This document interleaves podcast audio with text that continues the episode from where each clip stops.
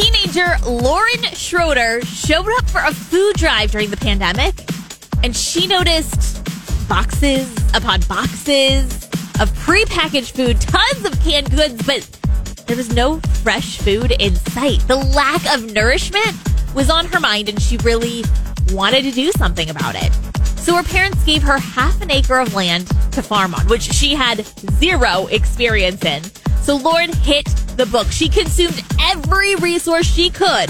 And along with her younger brothers, they planted, watered, and weeded the land and were able to produce 7,000 pounds of produce worth $15,000 and donated it all to the food bank and shelters in her area. She's not done either. She actually plans to keep it going and she has a goal to donate over 20,000 pounds of produce by the time she graduates high school. That is such an amazing way to make a difference.